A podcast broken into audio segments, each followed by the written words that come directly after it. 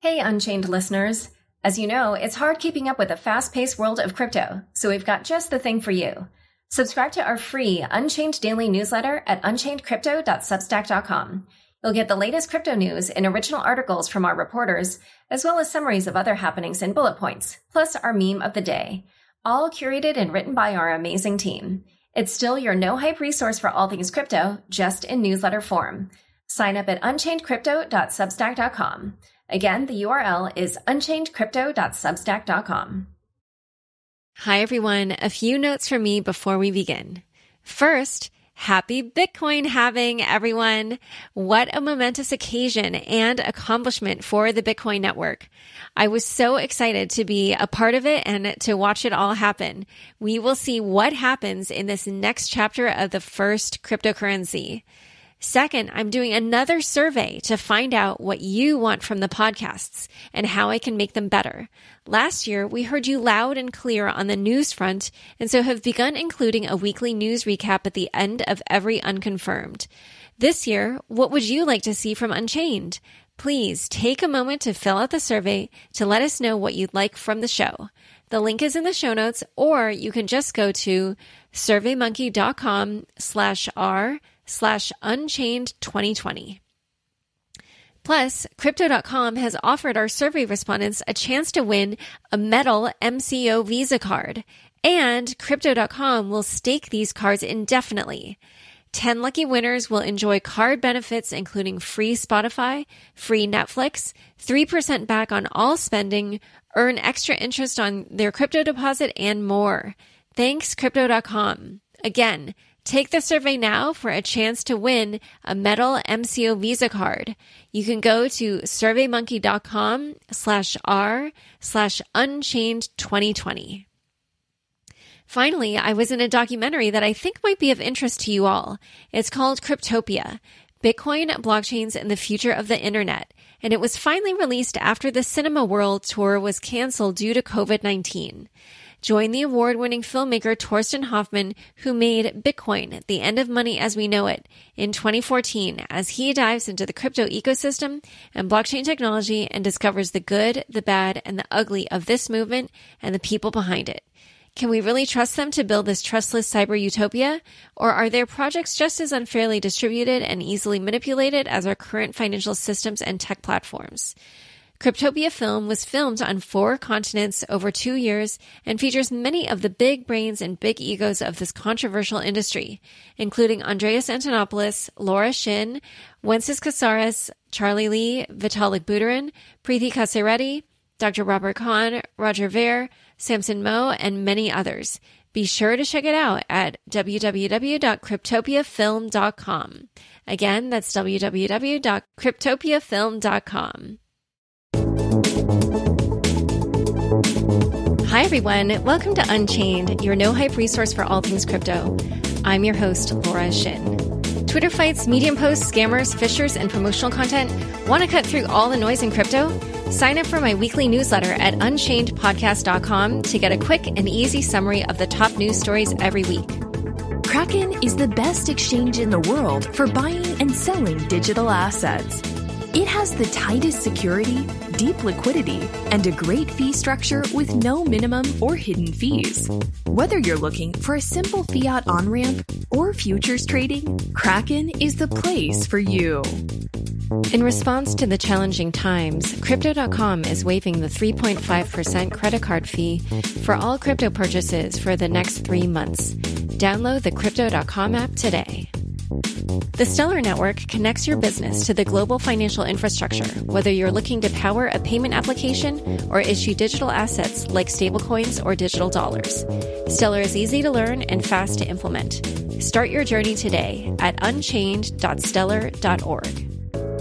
Today's topic is the Bitcoin halving. Here to discuss are Amanda Fabiano, Director of Bitcoin Mining at the Fidelity Center for Applied Technology, and Christopher Bendiksen, Head of Research at CoinShares. Welcome, Amanda and Christopher. Hey, Laura. Thank you for having me on the pod. I'm really excited to be here with Chris, who is, you know, one of the first researchers to publish reports on the state of the mining ecosystem. So we're really happy to see some research back up some of what we've been thinking internally about the Bitcoin mining network from him. Yeah, thank you for having me. It's uh, it's an honor and a pleasure. So this is a momentous occasion in Bitcoin's 11 and a half year life so far, the third halving.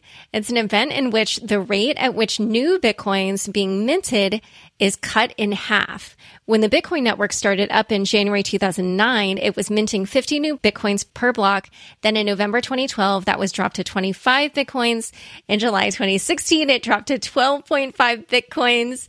And when this podcast comes out, just a few hours before, that will have dropped to 6.25 new Bitcoins every 10 minutes.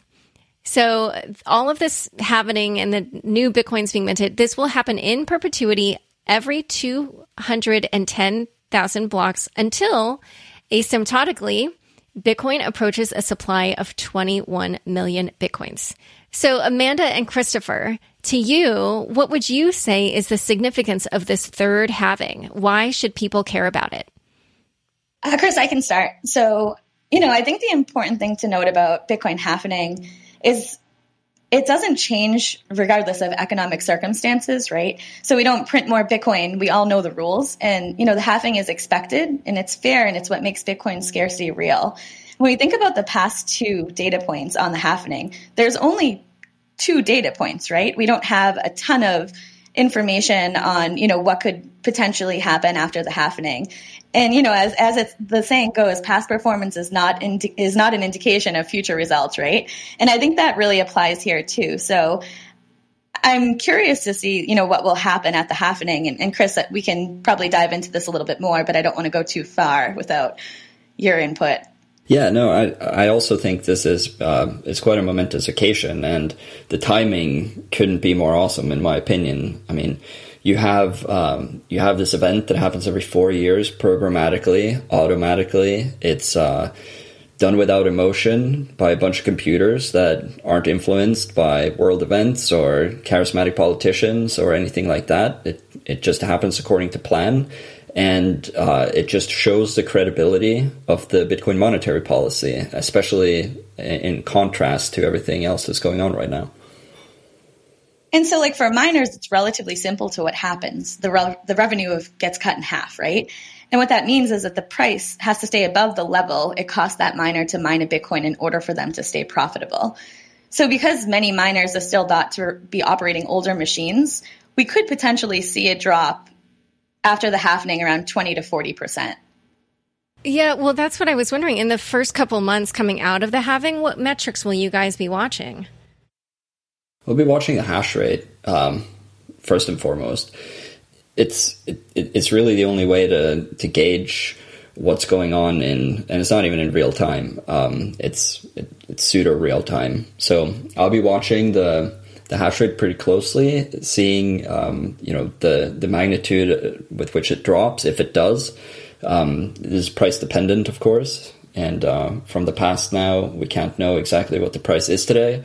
So and when you say, you know, the hash rate is really important, like why is that? That basically signifies kind of the security of the network, the amount of resources being put in uh, by the different miners and the computers to keep the network running. So why is that so important to watch what happens to that metric? So um, one really interesting thing to consider is the different level levers, right, that you can pull when you're thinking about the hash rate and how it could affect hash rate. So there's like three different areas that I look into. So, like Chris said, if the price continues to rise, um, when the halvening happens, miners could remain on because, again, that the whole basis of Bitcoin mining is the price just has to stay above a miner's level to, that it costs them to mine a Bitcoin, right? So that they can stay profitable. But there's, you know, two other things that I think are pretty interesting to think about. So colocation and power contracts, right? So if the halvening is in the middle of the month, which it is, I just wonder if we'll see an instant drop in hash rate. And we could argue that you could, but you could argue that you maybe that won't happen. Um, and, and, I think it all relates to how miners are built, right? So I've seen a lot of different contracts for miners. And is it, you know, monthly? It, do they have long term contracts? Is it annually? Are they even able to shut off? So I think that's like a really interesting fact um, to think about when people turn off their machines. Another yeah. data point. Um, oh, Chris, did you want to jump in? No, I, I was just going to contrast it a tiny bit to what we just saw about a, um, a month and a half ago at March 12th, which which was uh, an unknown event up beforehand, which should change You're the talking dynamic about Black a little Thursday. bit. Yeah, so you know there we we, we had an effective halvening uh, in not in every single possible way, but in, in a lot of ways. And that minor revenue was pretty much cut in half overnight. Uh, but that event was unknown.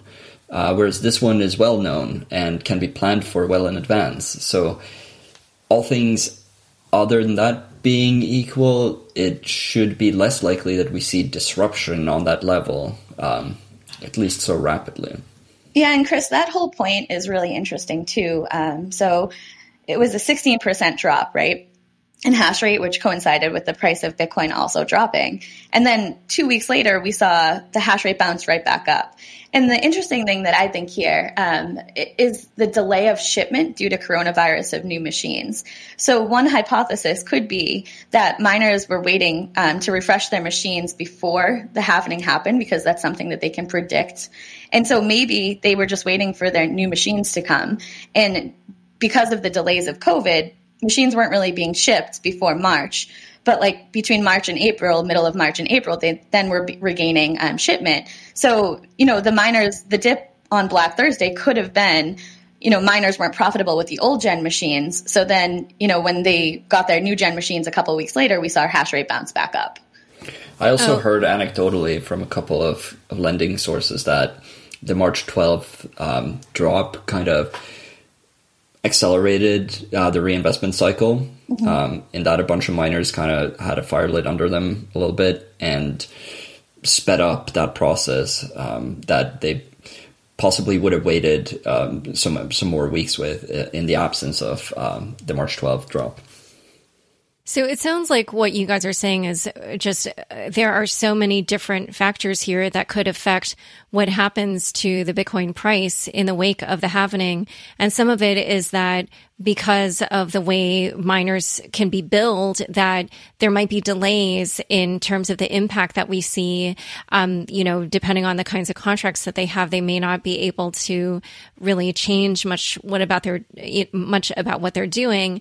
Um, and yet, on the other hand, because of issues with like the supply chain or whatever it might be with the coronavirus, or you know, on the other hand, the massive drop in price we saw on March 12th, even if obviously it did recover somewhat, that that's now kind of hastening people getting new equipment, which would um, help more of them to be profitable even after the halving. So it sounds like there's kind of like a lot of different mixed signals going on, and we'll sort of have to see how they all play out and impact each other after the halving. Is that a fair summary? Yeah, I mean, this is a very complex industry and it's also quite opaque. So the estimates that we can give are very often based on assumptions that we can't fully prove. We can make reasonable uh, assumptions and, and we can look at things like the hash rate and we can we can we can observe the way it behaved after March 12th to get an idea of you know who was swimming naked at um, the, the the bottom prices that we saw. Um, but at the end of the day, the the halving is not coming as a surprise, but the March 12th event did. So it might not be a fully fair comparison either. Yeah, and I would I would just add that that goes back to like a, a big key theme, um, just overall that I've been seeing in mining. That before, from you know 2009 to 2019, a miner was able to have this competitive edge by refreshing their hardware right to the latest machine, and now it's really your electrical cost being the lowest is what will keep you above. Um, so you know the closer you get to the production of energy, the lower your operational costs will be. And so you'll continue to be more profitable even during some of those bear markets like we saw, um, or that one day of a bear market, right, that we saw in March, or just future bear markets in general. Yeah. So all of this is, I think it's um, going to keep all of us even more on the edge of our seats to watch what happens. But I also was curious. So kind of what we've been discussing is maybe the more immediate impact on Bitcoin. But what do you think will be the longer term impact that the halving has on the price, maybe say like a year or so out? again, you know, this is speculation, but um, our chairman Danny Masters had a really interesting take on this. Um, he compared it to the the mechanics that he observed around uh, 2016, uh, which was that we have a market that is fairly in balance right now. You know, the price has been ranging, um, not going uh, other than the the rapid drop and recovery that we had recently, which you could claim was an exogenous event. But in the you know, if you disregard that, we've had a market that's fairly well balanced, which, you know, all things else considered should mean that inflows uh, are matching new production, more or less. So if inflows continue at the levels that they are right now, where the market is pretty much in balance, but supply is cut in half, uh, normal supply demand should indicate that there will be an upwards pressure on the price, which is what we saw in, in 2016. You know, it, it, it laid the foundations for, for a long term bull market. Um, you know, and on top of that, we, we have some pretty interesting macroeconomic tailwinds happening right now. So it's hard to give specific predictions, but I personally, I think this will be positive. Um, I, am not expecting some incredibly rapid jump in prices or anything. I, I think this is a mechanic that takes a, a, while to sort of manifest, and I think it's like a, a long term chugging more than a, more than a, a, rapid jump, so to speak. And when you talk about the long term um, macroeconomic factors, are you just talking about things like quantitative easing that increases the money supply, or are you also talking about um, you know, I don't know, like some people are saying now that Bitcoin is being perceived as a as digital gold, which makes it seem less like a risky investment than people used to perceive it um, in the past. Well, it's it's both, and you know, we we've observed more interest from people who are now getting increasingly worried about the fiat financial system. They're getting worried about inflation. Um, every day that Bitcoin keeps existing and doesn't disappear magically is another day added to uh, the certainty that people feel that Bitcoin will remain here, uh, you know, a year from now, two years from now. So I, I think it's actually a combination of both. Yeah. Yeah. And I would just say if we think about just if we zoom out from the price of Bitcoin and the future price of that, there's a lot of people building right on top of Bitcoin and investing in companies in Bitcoin. So we could argue that it's not going anywhere anytime soon. Dan Morehead of Pantera Capital was recently on Unconfirmed, and he mentioned that Pantera projects that Bitcoin could reach $115,000 next year due to the projections of something called the stock to flow model. What do you think of that projection? And Christopher, I think you're also familiar with this model if you want to just explain a little bit about what that is. Yeah, it's um, you know, I'm not a statistician, so I, I, want to tread carefully here, but I am familiar with the model. It's a supply based model. Uh, and it looks at the relationship between the Bitcoin price and um, essentially the supply bands. And uh, the model is predictive in that you can uh, you can at least the first version you can extrapolate. Uh, I saw that Plan B has uh, made a second version, which is the uh, S2FX model, where you actually intrapolate, interpolate. Sorry. Um, so, I mean, I'm I, I on a personal level, I really love this model because you know it, it tickles my uh, tickles my inner desires. Um, I am skeptical to supply by itself uh, being the singular driving factor behind price. Um, I know that there's also been that there were some initial um, outside uh, peer review of the model that seemingly confirmed uh, co-integration. Uh, I've seen that since that, um, one of the authors of of those confirmations have not had like second thoughts, but but had new realizations that um, uh, that the results might not hold. I really think that the supply constrictions are drivers of of positive um, impact in the price market, but I don't think you could say that that by itself is fully predictive. So I, I'm intrigued about this model and I like it on a personal level, but I'm still a little bit skeptical because it leaves a lot of questions unanswered for me.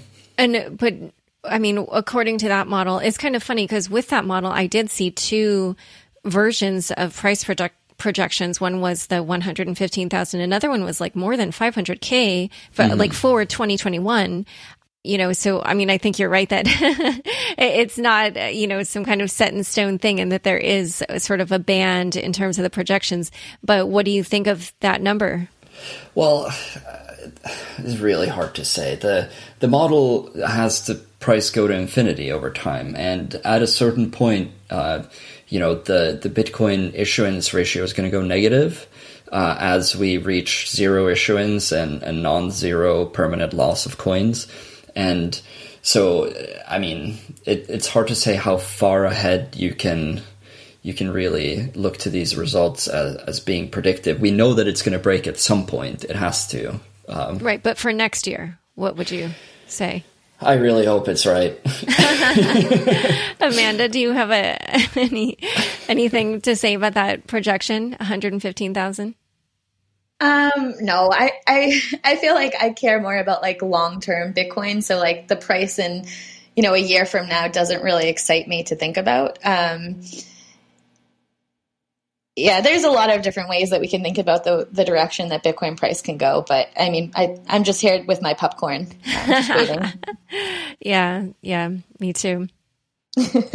so one other thing is, I mean, we started to talk about this a little bit, but, um, you know, in terms of the mining industry, uh, you know, what we discussed was maybe more short term impacts, but I was wondering also where you thought, uh, especially now with the coronavirus, we will see the mining industry maybe like a year from now. So, um, you know, I think I'm just going to shift your question a little bit to kind of what concerns me about mining now, right? Um, which I think is essentially the what I focus on. So, you know, we could look at the happy side of people building a lot more uh, decentralized locations for mining, um, both in the U.S. and in you know other locations around the world. Um, but you know, there's kind of like two things right now that I don't lose sleep over, but they worry me. So one of them being the centralization of hardware, right? Um, so like we talked about a little bit, uh, people, COVID affected mining production of hardware and shipment, right? Um, but when we think about Bitcoin mining overall, the supply chain only has a handful of major mining manufacturers, right? And all of them operating out of China. So if something was to happen to that region that produces the machines, uh, miners in the West might not have access, right? And if some other large event like a pandemic or something else shuts down this access, miners outside of China would never be able to compete without access to like the new gen machines. So, you know, that's a huge centralization risk for mining. So, one of the things I'd love to see happen over the next few years is more distribution of production um, of machines, despite, you know, the harsh reality that mining centralization will be a really hard thing to overcome. Is there anything that you can do at Fidelity to incentivize, you know, that kind of production somewhere else? Um, so, you know, we started out small with what we're doing. Um, you know, I can give a little bit of background of, of what we've done. Um, so you know, we've been mining Bitcoin since 2013, and that started in one of our offices as a very small experiment. Um, you know, the cost of electricity was certainly not a factor in this portion of, of our um, journey. And, you know, we just aimed to understand how this whole thing worked, like how this whole protocol worked.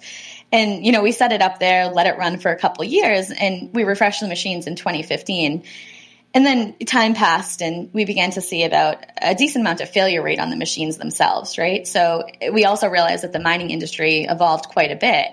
And so we ordered machines from all the major manufacturers, looked into better operational setup, both within the walls of Fidelity and also at like external hosting facilities. And so you know, I think that we kind of follow this scan, try, scale methodology, right? Where we like scan the ecosystem, which is what we've done. We try things out, which is what we've been doing. And then hopefully um, we can scale. I, you know, I don't know what the future will be for mining at Fidelity, um, you know, in 10, 15 years, but I hope that we're able to help just generally um, secure Bitcoin's network and, and, you know, secure this like future world where um, you know Bitcoin could be the open network and open permissionless network that financial services sits on top of. So, um, one other thing before we, because um, I actually do want to ask you more about Fidelity's role in all this, but a bit later. But sure. I wanted to ask a little bit more about like the hash rate and, and mining and stuff. Um, there was something that uh, I guess miners or large scale miners have, which is called offtake agreements with utilities. And I feel like maybe you did mention those, but could you just describe a little bit more in depth what those are and how those could influence the behavior of miners after the halving? It's basically uh, an agreement where uh, this is common in, in a lot of power demanding industry that you you agree with the utility that you're going to take off a certain amount of electricity from them per month no matter what so what that means is that even if you as as a miner sit on a bunch of unprofitable equipment, your contract with your utility doesn't allow you to not take that power off them. So you're kind of forced to mine at a loss. So I think I think situations like that are, are probably more relevant in episodes where the um, the profitability is unexpected, like March 12th, whereas going into the halving, I think there's at least a higher chance that miners would try to protect themselves by, um, you know, doing specific contracts around that time or, or, or trying to come to an agreement, uh, since it is well known beforehand that this would happen. So, but at the same time, you also do think that miners plan for um, the the profitability loss. So again, this is this is a mechanic that's very hard for us to to sit and, and watch from the outside. Uh, individual miners are the ones that know which agreements they have with their local utility. But yes, it, it is the case that sometimes miners don't have a choice. Um, they they have to keep mining. They, they have to take that um, electricity off of the hands of the utility. And that also works in the opposite direction too, right? So um, sometimes if there's a load, like too too much of the load, they will turn off specific areas um, or specific like access to power. And so we've seen that happen before in certain locations where, like, say, if you know um, energy becomes increasingly a demand, then you know in every power contract it will say like we might have the ability to turn off up to X amount of days. So it goes both ways with power contracts. And one other thing I wanted to ask about is, you know, Christopher, you I think have done quite a bit of calculation on various things. And I know you published this pretty extensive report in December where you looked at, you know, kind of all the different types of miners. And you said, uh, quote, the current market average all in marginal cost of creation at four cents per kilowatt hour 15% non-electricity OPEX and 30 months depreciation schedules is approximately 6,300. dollars mm-hmm. And I wondered, is that still your basic estimate? And so like around the time of recording, Bitcoin's like roughly 9,000. Is it fair to assume that some percentage of Bitcoin miners will drop out? And if so, do you have a sense of like what percentage that might be? Um, so I, that estimate is a little higher right now. So right now, uh, that estimate is around seven and a half. But it's not the all-in ROI estimate that's actually important for when miners shut off their machines. It's the uh, it's the cash cost estimate. And so the the cash flow estimate right now for uh, four cents uh, with fifteen percent uh, additional opex is around five thousand.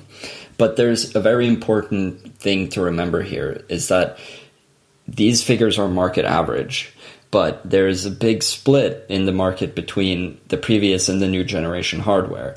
So the best thing would probably be to estimate these bands separately. Uh, because the new generation hardware probably have uh, a much lower, no, they definitely have a much lower um, cash cost than that, and the older generation hardware might have a higher one. So and and individual miners could have both generations of hardware uh, in in their operation as well. So I think it's likely that at the price that it is at the time of recording, uh, we see some drop off of gear that is just made obsolete. But this gear could come back again later if either the price uh, increases or if they get sold off to miners that have uh, access to cheaper electricity. But around uh, you know the 9500 band, we could. Uh, I, I, had I made an estimate for this the other day. Uh, let me see if I can find it for you. And so ninety five hundred is a newer miner. Uh, no, ninety five hundred being the the Bitcoin oh, the price. price. Yeah. Oh, oh, oh. Yeah. So uh, let me see here. I, I, made an internal estimate for this. I have to caveat that these are these are a, a little rough, but uh, I think in between uh, nine and ten thousand uh, Bitcoin price, uh, my estimate would be that we could see a hash rate drop of around 10 to 20%. Oh, okay. One really interesting um, research report that came out a couple, I think it was a couple weeks ago, is Coinmetrics. They researched into the nonce distribution, and so they're estimating that about 23% of hash rate online is coming from old gen S9 hardware. So if we think about, um, you know, if, if old gen equipment becomes unprofitable to run, um, unless the price of Bitcoin is where it is today, um, or you have really low electricity, it seems like that band of 20 to 40% of hash rate drop, or even 10%, like Chris is, is quoting with the price at where it is, doesn't seem that far off. Yeah. So actually, that isn't a huge drop. I mean, hash rate is uh, kind of um, I, I so I didn't research this right for this show, but I, I seem to have looked at this somewhat recently. I think it's like um, near all time highs. Um, it, can, can either of you correct me on that? It is definitely near all time highs. Okay, so so it doesn't sound like the security of the network would suddenly drop a significant amount from where it was, you know, like a year ago or, or whatever. Right, and and the other thing to keep in mind there is that you know how much security is enough. We we don't really know. So um, you know, a ten percent drop, it's it, it's significant, yes, but you know, we, we don't know if if you know. 80% lower than this was quote unquote enough or you know if if we need more it's it, it really comes down to individual transaction sizes and how many confirmations um, transactors want to um, accept before um, being comfortable with uh, having fully received a batch of money. So, okay. Well, speaking of whether or not the hash rate is quote unquote enough or too much, maybe is the more important direction to go. As I'm sure you both know, there's been a lot of concern about the environmental impact of Bitcoin. And I was curious to know how you expected the halving to affect, uh, to affect that, the environmental impact.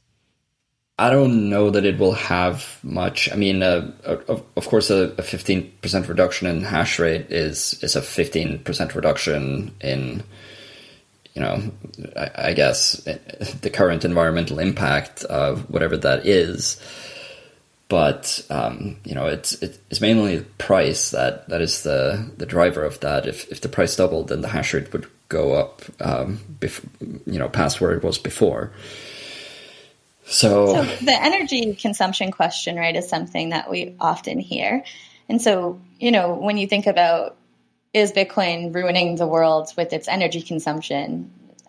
We think it's not. Um, clearly, Fidelity wouldn't be doing this whole thing with with mining if they believed that it was ruining the world. So, you know, the energy consumption question is interesting, but I think you have to zoom out a little bit. So when we think about the mining network energy spend, right, the first reaction I, I, I've had was to try to compare it to something, some other type of energy spend that already exists today, right?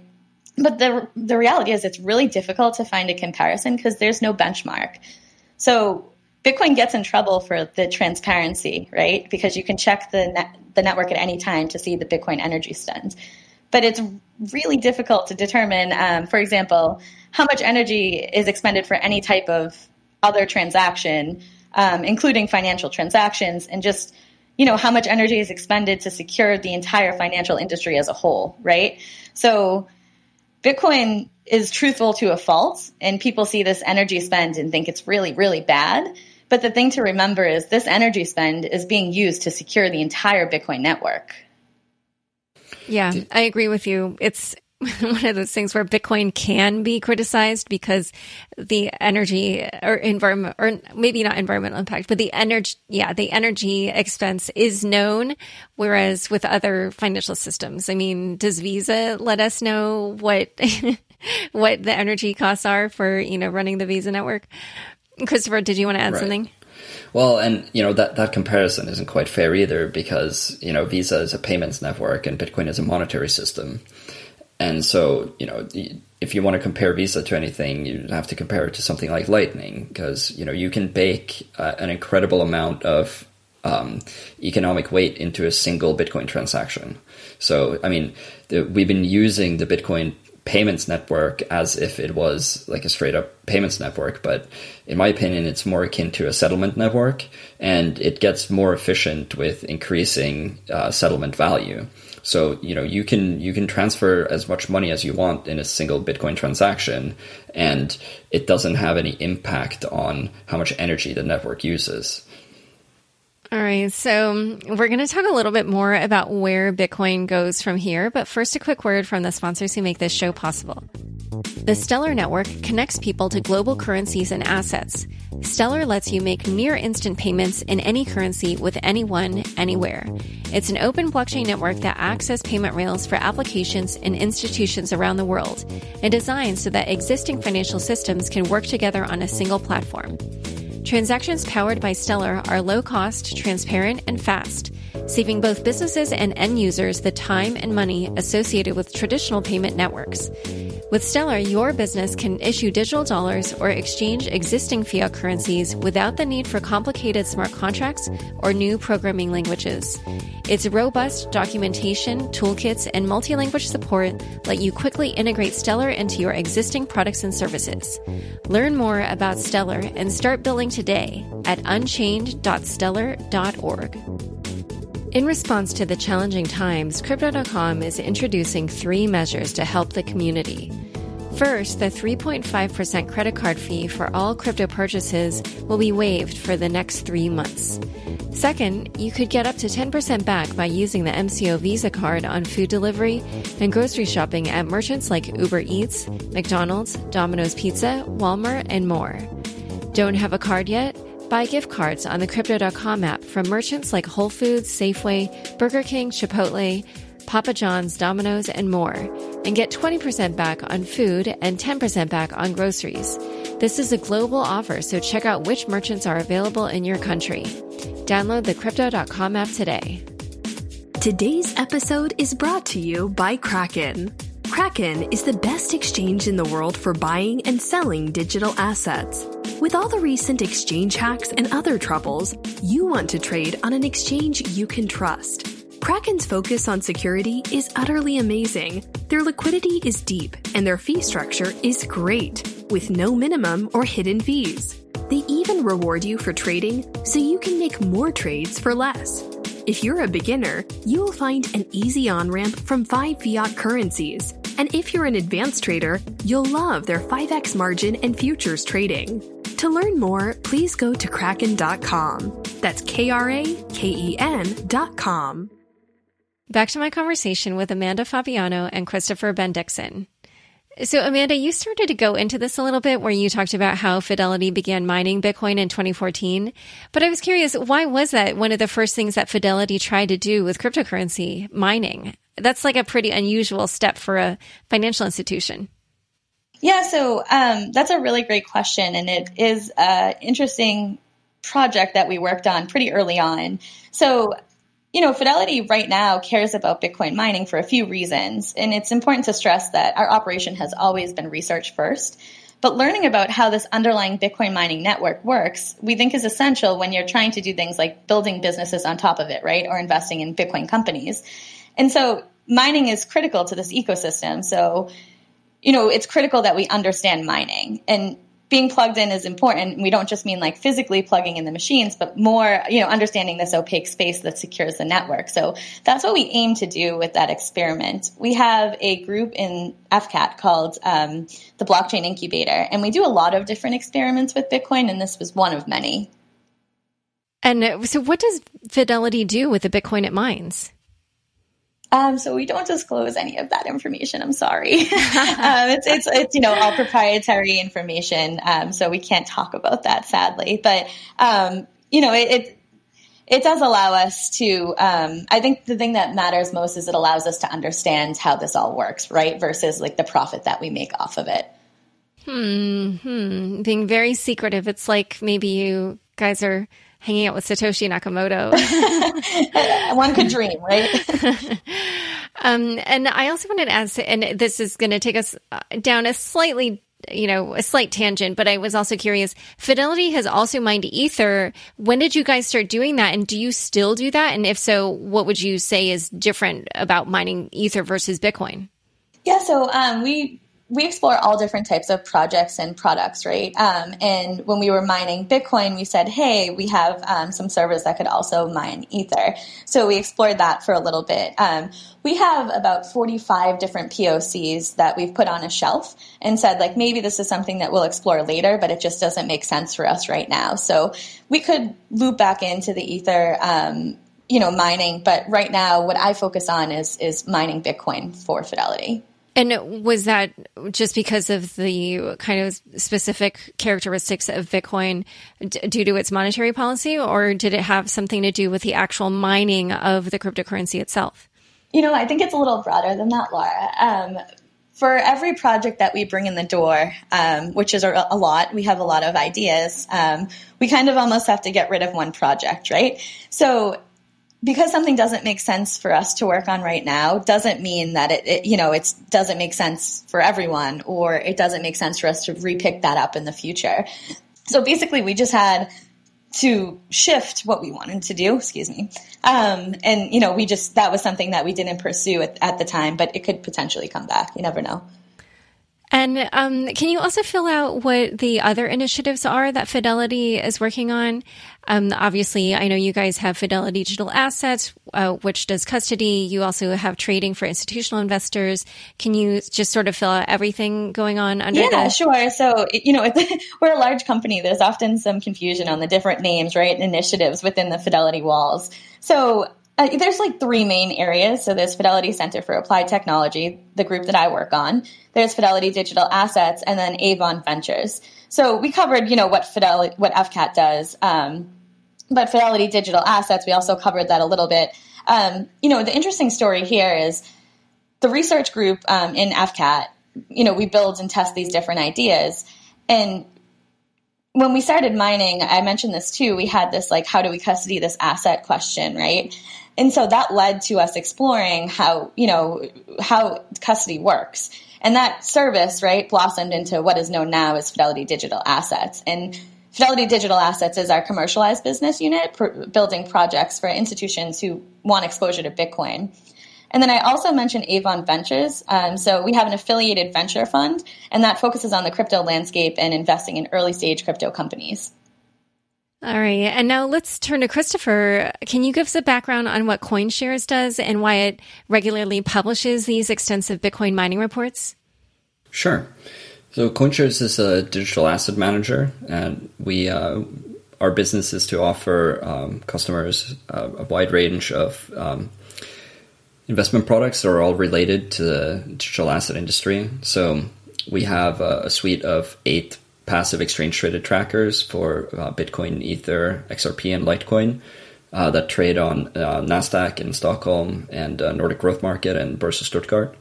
Um, we also have uh, some passive products. Um, you know, one of them being uh, Meltem's VC fund, and we recently launched a physically backed gold token. Um, so the the reason we're into Bitcoin mining is is part of our our, our research effort. Um, you know, we we believe that education is a huge open gap that needs to be further filled in this space, and we believe that if investors are fully informed, they will come to the the right decisions on their own without having to be influenced by you know others.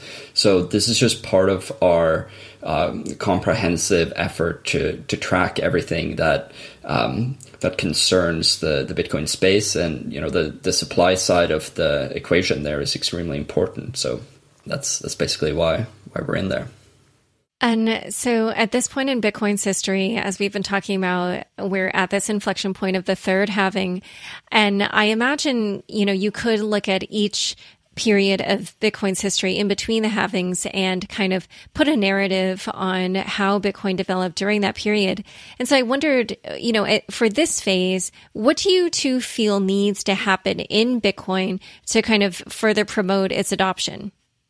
Uh, a, a, few different things, uh, and, and, some things that are already happening. Um, for example, the the rise of proper institutional level custody, like Amanda and them are doing at Fidelity, is is a huge thing.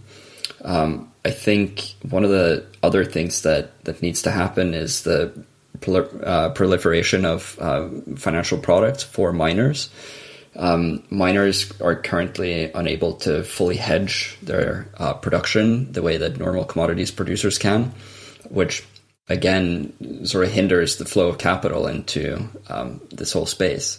So, I mean, th- those are some of the things that uh, that I hope can happen. Uh, if I think that if we if we do get proper um, hedging products for miners, there we, we, can we can dampen the the volatility of the market a little bit by uh, getting some more certainty on on part of miners um, as to what their incomes are going to be over time, which which will allow for a professionalization of, of that sector.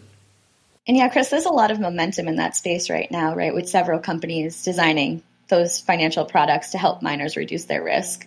So, you know, like Chris was saying with the network hash rate, how it fluctuates, right? Like we've been talking about all day, miners have exposure to these swings of difficulty adjustments, resulting in a lower than expected Bitcoin return from, you know, their mining operation. So things like hash rate derivatives with a difficulty swap can be used to hedge against this risk. Yeah, it's you know for potential uh, listeners who, are not quite familiar with with why that's important. I mean, if say that you're a, a normal commodities producer, like an oil producer, you have a you have a really good idea of how many barrels you're going to pump out of the ground over a certain time. Um, if you're a Bitcoin miner, and uh, you know, as an oil producer, you can you can hedge by selling that production forward using uh, deliverable futures contracts. If you're a Bitcoin miner, you don't have that luxury right now because you don't actually know how many coins you're going to produce. So, and that is because of the difficulty. You know how much hash rate you're going to produce over a certain time, but without having some way to hedge your exposure to the difficulty, you don't actually know how many coins that hash rate is going to produce. And that's a problem. Yeah, there's a lot of um, things that you don't know in Bitcoin mining, and two of the biggest one being the price of Bitcoin and the uh, the rate of hash rate. so it's it's fun. Um, these things, these future products like hash rate derivatives, would be super helpful for miners so, to hedge out that risk. How does that work? Like if I'm a miner, uh, just walk me through the steps of how it is that a hash rate derivative helps me, uh, you know, um, hedge my risk when it comes to mining. Yeah, so if a miner, um, a miner would be like long difficulty in the contract. So the miner receives a payout in Bitcoin if the difficulty increases more than expected. So it would make up for the lower than expected Bitcoin revenue from the mining operation. Oh, I see. So okay. every mining operation sets up with a certain set of assumptions for where the price and difficulty will be in the future. Um, but having access to these types of derivatives would allow them to protect themselves if you know the the difficulty increases by by more than um, what they thought it would. And what sense. is the cost of purchasing something like that? Is it nominal? So, um, yeah. right now, it's it has a long way to go. This is like I think very beginning stages of you know um, this type of product being delivered. So our team has been exploring some of these contracts and just their structures overall. And we've even conducted some paper trades, which has been an interesting learning experience for us. But ultimately, I think there's just a long way to go to figure out exactly how these would work. Yeah, pricing is a big open question there, and so most of the most of the current products that are out there are uh, have been OTC and and bilateral for the most part, and they rarely extend past one single difficulty period. And for these products to be fully functional in terms of what the miners need, they would have to have uh, a, a, much longer range than that. So mm-hmm. pricing is, is a big, big open question here. And um, I don't think anyone has the answer yet. Another really interesting product that um, is coming out that we see is fund like structures. So this is allowing exposure to Bitcoin mining without some of the operational headaches. So if you can mine a Bitcoin for a lower cost than you can buy it on the open market, and you take on this like long Bitcoin mentality, funds are an alternative way to diversify your exposure to Bitcoin. Because with the right operational setup, you can mine a Bitcoin at a discount rate. Wait, so how does that work? yeah, that's so. Um, it's it's similar to like traditional funds. So, say if an investor um, invests money into you know this type of operation, they give money to the operation, and then they would just get out Bitcoin or U.S. dollar in the end, depending on how it's set up. So, you know, we've seen some companies exploring this type of structure, um, which should be really interesting. Um, some of our research has also backed up that there's institutional demand for this, for just generally um, not funds, but just generally structuring um, products around Bitcoin mining. So in 2019 and again and in 2020, we held a survey for institutional customers and we asked them if they would be interested in a product focusing on crypto mining. In both years, we saw about a 20% um, group of people that said yes, they would be. So, you know, this gives us hope that there's a demand for an institutional grade mining product. Um, however, I think there's still quite a bit of work that needs to be done on the mining side if we want an inflow of institutional investors. I, for one, cannot wait to have Western capital markets unleashed on the mining space. That is going to be awesome. and when you say that, like, what are you like? What would that look like to you? What would what would be exciting to you? Um, I mean, just having the ability to create products that look and feel like current um, investment products that proliferate in the Western um, capital market space I just think that would lower the cost of capital for Western miners, uh, which you know could hopefully at least act as a, a bit of a balance against the um, the advantages that Chinese miners currently have by uh, proximity and, and lower setup costs and so forth. Uh, and I just think that would be uh, you know one way to level out the playing field at least a little bit. Now, what it would exactly look like is hard to say, but if we do get these types of difficulty and hash rate derivatives in place, you could you could start to imagine structures like Amanda talking about, like funds or, or even fixed income products. Wait, and so just so I'm clear, like essentially what you're saying is um, the kind of the more robust hash rate derivatives that we have that could even foster more mining outside of China. Is that where you were going with that? Well, at, at least I, I think if you if you have these types of products in place, you can start building um, financial products that you could sell in Western capital markets, which tend to be you know more efficient and uh, are much larger. And I think that could help. And, and I also don't think that. Um, the investors that would be buying these products would want to have the operations outside of their uh, either home jurisdictions or, or similar jurisdictions to their own, where where, where they can feel confident in uh, in um, you know rule of law and um, yeah, and I would I would just add here that like look, mining is this really weird, opaque industry, right? Um, even some of the experiences that we've had have been really interesting um, from an institutional perspective. So, um, you know, one of the manufacturers that we ordered machines from, 50% of our hardware uh, arrived broken. And when we reached out to them, we said, Hey, how do we fix this? And they told us use duct tape. So like, you know, I think that there's like quite a bit of work that needs to be done on the mining side, but from an you know, from an institutional investor perspective, if we can figure out all those operational complexities for them and, you know, offer them a product where they can you know, have access to Bitcoin at a lower rate that they can buy it on the market. And they don't have to deal with some of those like weird complexities of, you know, how you structure all of this in a, in a warehouse.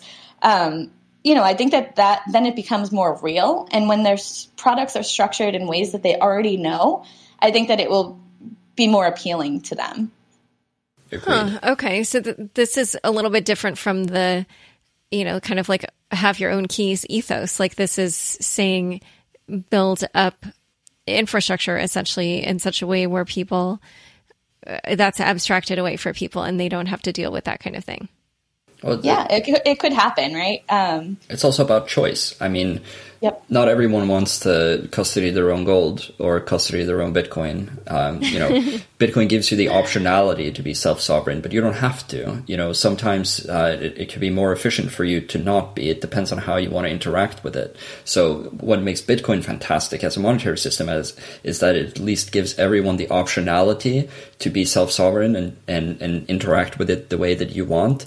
Uh, I'm just pointing out that it would be fantastic if we on top of that, uh, additionally got the types of financial products that uh, we have uh, that are already quite excellent in, in their ways. Yeah. Yeah, more choice obviously is better. Um, but so at some point, one of you mentioned something about, um, yeah, the, I think it was Christopher, you said something about the Western financial markets being unleashed on Bitcoin. Um, but one other thing that we had heard about in recent years was that there was going to be this wall of institutional money that was going to enter Bitcoin. And I think people were saying that, like, you know, three years ago. And that hasn't exactly materialized. So um, I kind of wondered, especially Amanda, since you are more on the institutional side, um, how you would say um, institutions have been thinking about Bitcoin over this period and whether you think that that has changed over the last few years. Yeah, so I was recently listening to a podcast with our head of sales and marketing in FDAS, and she, Christine Sandler is the um, head of sales and marketing for FDAS, and she said that she has had a ridiculous amount of inflow over the past like three to four months. So I think that you know there is inflow coming in, which is really interesting. Um, I don't work on the FDAS side, so I can't speak to you know the inflow of that specifically. But you know, I think the things like that survey that we had um, is really interesting. That twenty percent of people are just interested in mining, and FDAS will be they'll be publishing some more of those stats and data points coming out soon. So I think you know that's something to look out for to see what our research is showing from institutions, like what they're looking for. I think it's also important uh, to note that institutions need products that have certain structures. They can't necessarily go ahead and uh, buy whatever they want. A lot of them have uh, very tight mandates. So I think it's very important too that we uh, we get more um, financial products around Bitcoin that are fit for purpose and that actually suit the demands of uh, institutional investors. And, and that is something that we are working on actively at CoinShares too. So sort of uh, broadening of, of the availability of um, financial products, I think is going to help this as well, um, so that institutions can go and buy products that look and feel uh, exactly the same as the ones that they're used to handling, and that doesn't require them to, for example, self custody or, or, or do anything like that. And Christopher, I'm sure CoinShares also deals with institutions. When you know you deal with them, what do you see in terms of their interest with Bitcoin? Like, you know, why are they interested in it, or what do they plan to do to do with it? I mean, it, it's a lot of different reasons, but worrying about the the, the health of, of the current fiat monetary system is is a common thread. Um, thinking about it as an inflation hedge. Um, the, you know, the, over the past years, Bitcoin has been uh, very uncorrelated uh, to the remaining financial markets, which is also an, an, attractive trait. Now, we've seen that fall off a little bit lately. Um, but having uh, uncorrelated assets is is a rarity these days, um, and, and and it's something that many of them are looking for. But again, it, it, it just really depends on the institution, and it depends on their individual funds and and what they want to achieve uh, with their portfolio. And do you guys see other institutions also taking an interest in mining Bitcoin the way Fidelity is? Um, I would say that that's not something that I've seen a ton of, at the very least. Uh, I think Fidelity are very much the pioneers there, uh, so kudos to them for that. Um, but I think other institutions should take note. but you know, not everyone can be as awesome as Fidelity. Thanks, Chris. Um, we've seen we've seen some other institutions looking into mining. And uh, like they're essentially just coming to you kind of for advice, asking you how you did it, or or like is this something where they would, um, you know, partner up with you in some way, or or hire you for for their mining? So we efforts? haven't we haven't provided like advisory services to anyone. I think you know through our exploration of just being super nerds about Bitcoin mining, we've come across some groups that have been doing it for a while. Some being you know these traditional what we would expect from a miner, and some more of the institutional um, grade. So it, it's you know miners come in all shapes and sizes, right? um, and anyone can mine Bitcoin, which is the beauty of it. So I you know I think that we will see a more influx of institutional activity within mining. Um, you know over the next however long, um, but you know there are some people out there doing it. Maybe just not as public as we are. And earlier, when you talked about how Christine had said that there was an uptick in institutional interest in the last few months, did she say that whether that was, you know, due to the coronavirus and the economic fallout from that, or is was that just kind of already happening? So on the podcast with um, Zach, she didn't say that, but you know, one could imagine that that was that was the case, right? Um, with the current climate as it is today, it makes sense to think about um, different different strategies for your portfolio. And Christopher, is CoinShares noticing that that's having an impact on interest in what you guys are doing? Um, I, I think interest in in Bitcoin uh, is just accumulating in general. It, it's always hard to pinpoint single things in particular that are raising interest. I, I, I think there's pretty much the, the totality of everything that's happening in the world right now is increasing interest. And what I mentioned earlier too, the you know the way people interact with Bitcoin, I think, has a lot to do with uh, when they first heard about it and how long it's been since then, and the fact that a lot of them, when they first interacted with it, thought that it would be gone within a few months. Uh, because that's everything they were ever told. And the longer they observe that no, that's actually not happening, the the more motivated they are to actually look at things uh, deeper and deeper. And that's what I think is happening right now. Like uh, a, a, lot of these companies are are dedicating more and more um, mental capacity towards trying to understand Bitcoin and and and trying to to get a better grip on how it works and and the things that it can do. So yeah, it's uh, it, it's hard to pick out specific reasons.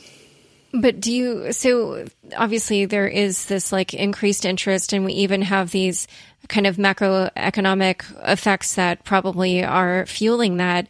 But I wonder, you know, when you sort of look at what, where the industry is broadly, what do you feel like are the current obstacles in getting more institutions on board? Or they don't even have to be obstacles, but just like, you know, what are the challenges that institutions have in trying to get into the space? Uh, product fit is is a big one. They can't necessarily yeah. go and yeah. I mean, Amanda, if, if you want to uh, follow up on this, I was just going to say, I, I, think you know, product fit makes total sense, and just like generally, if we think back to like when we started thinking about Bitcoin, um, it, it's kind of difficult to figure it all out, right? Um, a lot of I think what Chris and I both do is focus on research, right? And like sharing back that research with people to help them make decisions and, and just help be better suited for if they wanted to jump in. So um, I think that that's really helpful. Yeah, we say that a lot too. We, we, we get a lot of questions for about research and you know questions of where people can find more. Um, and I mean, you know, an, another another obstacle is still the volatility.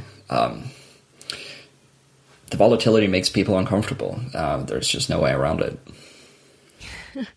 Well, nowadays, um, maybe it seems tame compared to what's happening in, you know, for instance, oil.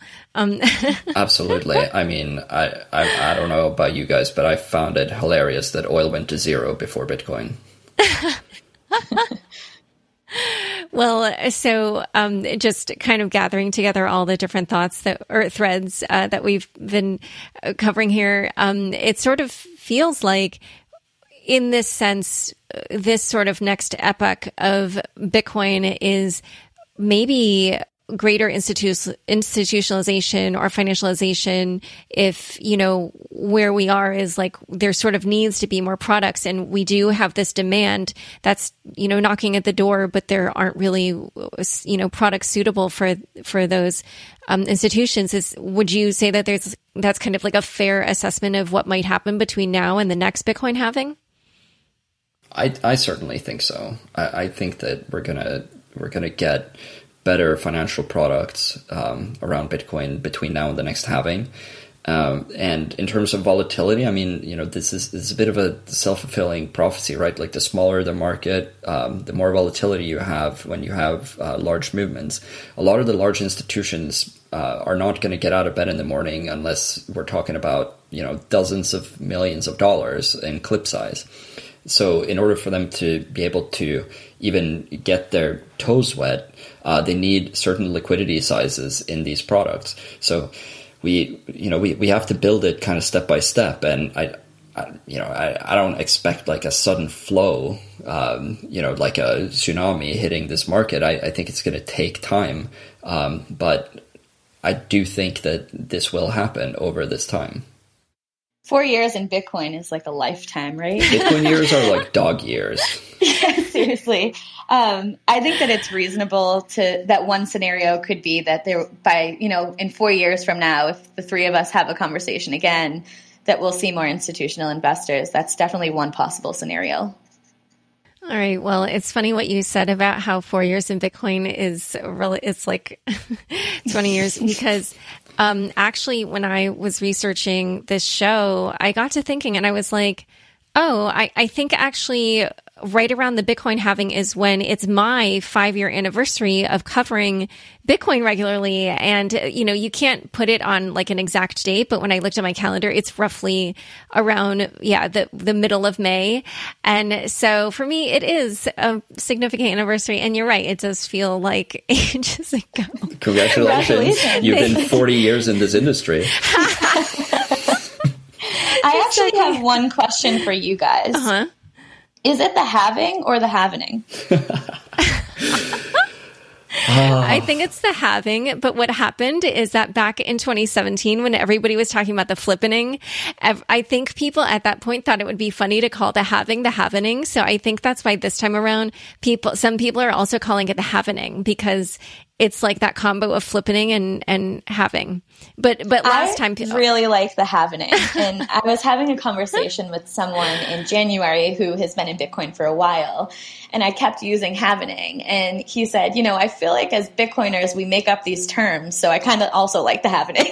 That's um, true. Um, so that's what I've been going with. This is our universe. We make up the words. that's right.